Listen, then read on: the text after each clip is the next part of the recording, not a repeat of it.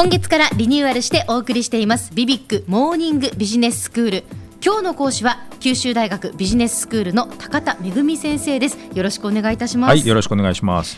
先生あのリニューアルして時間帯も変更になりましたので、はい。あの簡単に自己紹介をお願いできますか？簡単に。はい、はい。あのービジネススクールでですね私産学連携マネジメントって専門にしてまして、ええ。で特にあの科学技術をはい。どうやってビジネスに結びつけるかっていう、科学技術の商業化っていうのを、ええあのー中心にそれともう一つはアントレプレナーシップっていうのをですね何ですか？アントレプレナーシップ。そうなんですよ。あの起業家精神って言われることもあるんですけれども、はいはい。まああのー何もないところから新しい価値をどうやって生み出してそれを世の中に広めていくかっていうそういう活動をするその行動のことなんですけどね、ええ。はい、そういったことも専門にしてます。そうなんですね。はいました。よろしくお願いいたします。はいで先生今日のお話はどんな内容でしょうか？はいあのーその今申し上げた科学技術の商業化ということで,、ええで特にですね、あのーエコシステムと言われるものがとても重要だと言われてるんですね。エコシステムですか？はい、あのーいろんなですね科学技術のその大学なんかの研究成果を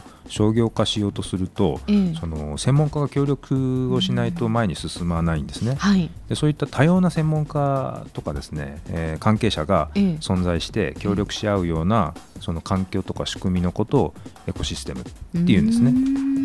ね。で科学技術の商業化をやるときにもですえね、えその商業化を担うのはそのアントレプレナーというですね、うん。まあその起業家と言われるような人たちが、えーっとそれを担うわけですけれども、はい。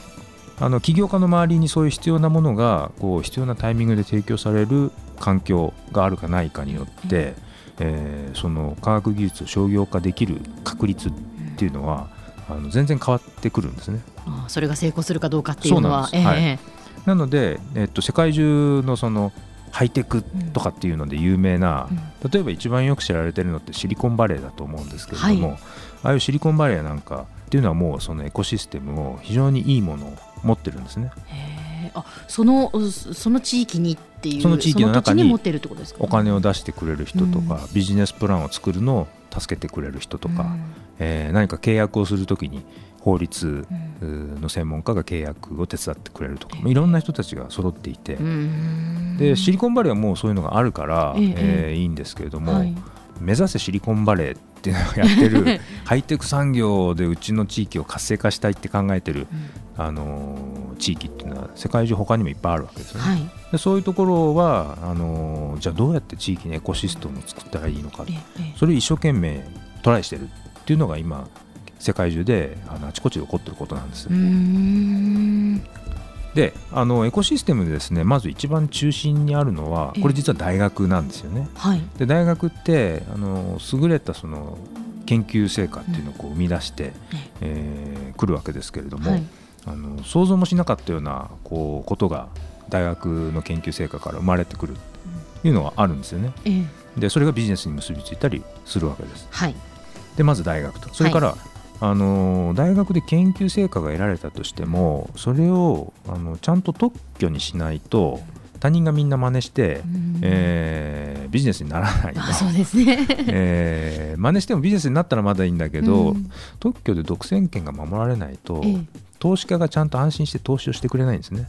その特許をあの取るのには弁理士さんというですね、えー専門の仕事があるわけです。ええ。でそういった弁理士がですね特許で非常に強力なその参入障壁っていうのを築く築けるかどうかっていうのはこれまた、えー商業化の成功にはとても重要なことなんですね。便利して初めて聞きました。はい、あのコンビニエンスの便利じゃないですよ。あの あ、漢字は違うんですね。漢字は違いますね。はい。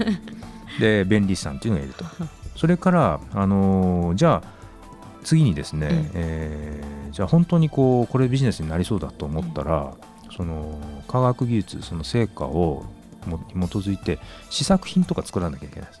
でほらちゃんとできるでしょっていうことをあの論文だけじゃなくてできるかどうかをあのプロトタイプっていうのを作って示してあげないとはいはいみんなわかんない。ええええでそのプロトタイプっていうのはやっぱりそれなりにお金がかかるわけですよね。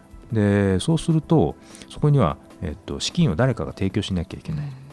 でエコシステムの中には進んだエコシステムを持っているところはですね大抵あのエンジェルっっていう人たちとかあるいはベンチャーキャピタリストっていう人たちがいるんですね。ええこういう人たちは実はあのリスクが高い開発に対して、えーお金を投じてくれるという特徴を持ってるんですね。あだからエンジェルなんですか？そうなんです。あのまさにそうなんですね。で今度はですね次にそのエンジェルとかベンチャーキャピタルがじゃあ残念ながら関心を示してくれなかったらどうするかという話があるんですね。はい、そうですね確かに。でハイリスクでうん関心を示して投資をしてもらえればいいんだけど、うん。そうはいかないプロジェクトもあるわけです。ええええ。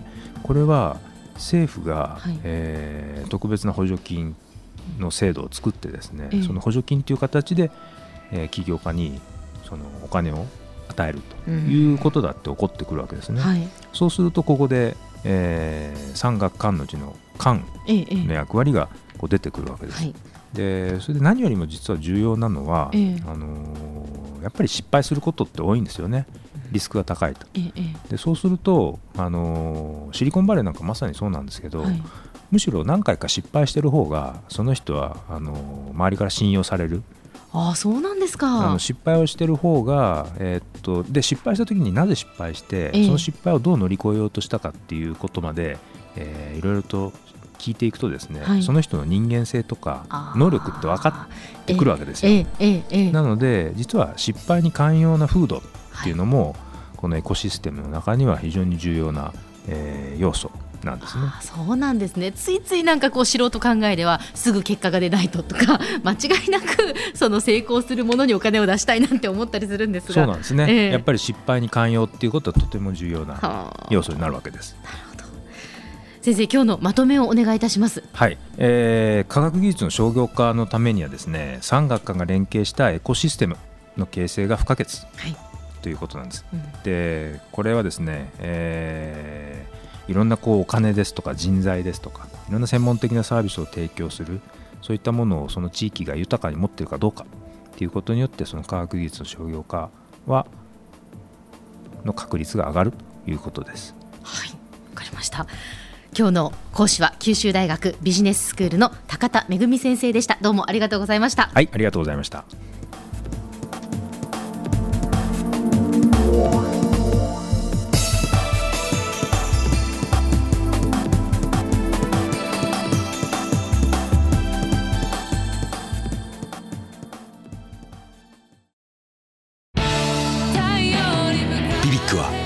州で生まれ九州の人たちに光を届けています。九州のお客様が光り輝くように。それが QTnetの変わらない思いです。キラキラつながる QTnet。